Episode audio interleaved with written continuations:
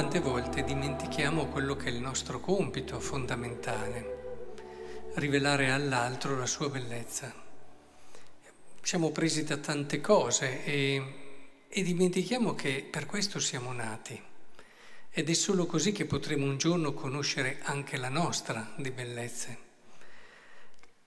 Qui vediamo come in questo brano di Vangelo eh, Natanaele si fa fermare subito da dei pregiudizi.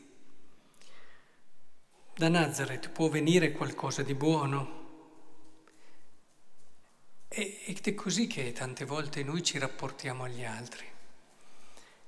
Ci fermiamo a quello che abbiamo sentito dire, nel peggiore dei casi, chiaramente, questo è proprio il peggiore dei casi e poi elaborare anche valutazioni senza mai, mai parlato con una persona. Ricordo che mi era capitato anche a me, rimasi un po' sorpreso perché so, incontrai una persona, non di qui, che mi disse ma se potessi dire quello che penso eh, di lei, allora io ho detto, eh, no, non l'ha detto, però la cosa che mi sorprese è che questa persona non aveva mai parlato con me una volta.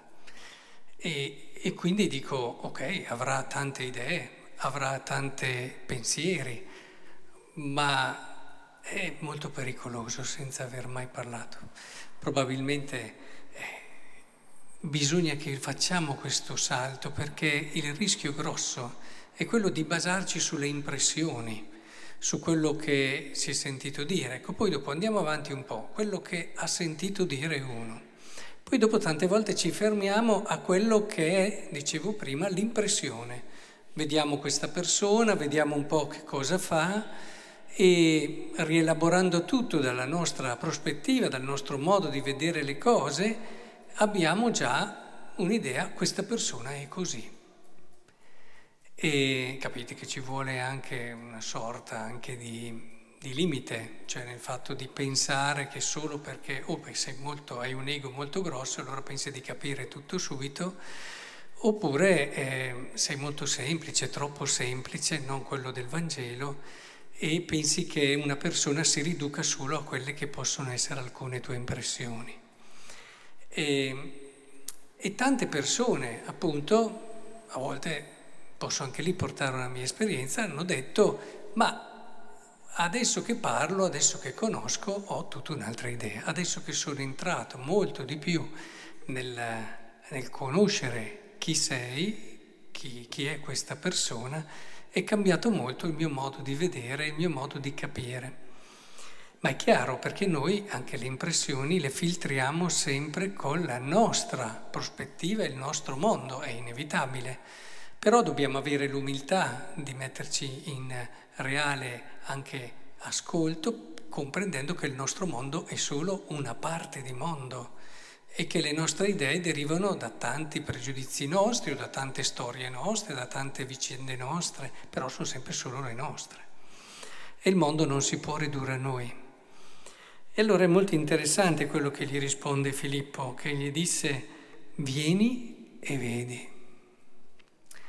E infatti lui incontrando Gesù si fa tutta un'altra idea da quella che era quella iniziale. E addirittura appunto ha un'affermazione, Rabbi, tu sei il figlio di Dio, tu sei il re di Israele, ben lontana da quella che era la sua idea iniziale. Vedere, fare l'esperienza, conoscere, condividere le esperienze e naturalmente avendo anche quel minimo di apertura di mente e di cuore che non riduce solo a quello che pensiamo noi il mondo, ma che si mette disponibile anche a scoprire qualcosa che magari non appartiene al mio mondo, qualcosa che ancora io non conosco. È vero, ci sono persone che loro hanno conosciuto tutto nella loro testa, ma sappiamo che questa è una visione non vera.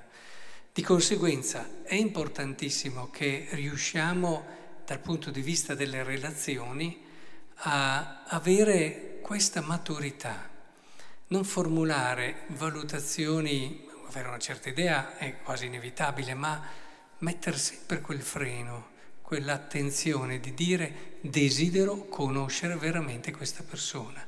senza dimenticare quello che dicevo prima. Io sono al mondo per aiutare quella persona lì a conoscere e a scoprire la sua bellezza. Non lo devo dimenticare. Se io mi arrendo troppo presto e dico, ah, quello è così, o oh, questo è così, difficilmente sono una persona che, che, comprenderà la sua di bellezza. Non crediate, chi è orgoglioso non sa assolutamente quanto è bello, semplicemente lo sa così poco che allora si adatta su quelli che sono esteriorità, comportamenti, successi, il riuscire meglio degli altri, l'avere quella qualità, quella virtù, cioè virtù diciamo quelle attitudini meglio degli altri, quell'intelligenza, quella forza, ma tutte quelle cose. Quelle non sono cose di cui, che parlano della nostra bellezza. La nostra bellezza viene prima, la nostra bellezza è molto più profonda, è un mistero grande che possiamo conoscere solo se riusciamo ad aprire il cuore a quello che Dio ci vuole manifestare, ma questo è legato al riuscire ad avere questa maturità nei confronti degli altri. Come Dio unisce amore di Dio e amore del prossimo, e se non amo il prossimo che vedo, come faccio ad amare Dio che non vedo, questo vale anche per l'esperienza della propria bellezza. Tu non farai mai l'esperienza di come Dio ti vede che è la tua vera bellezza, se prima non farai quel percorso che ti porta ad andare, a stare, a vedere verso tutte le persone, fino a che anche tu non puoi vedere la loro bellezza. Ecco, se questo vale con gli altri, a maggior ragione con Dio.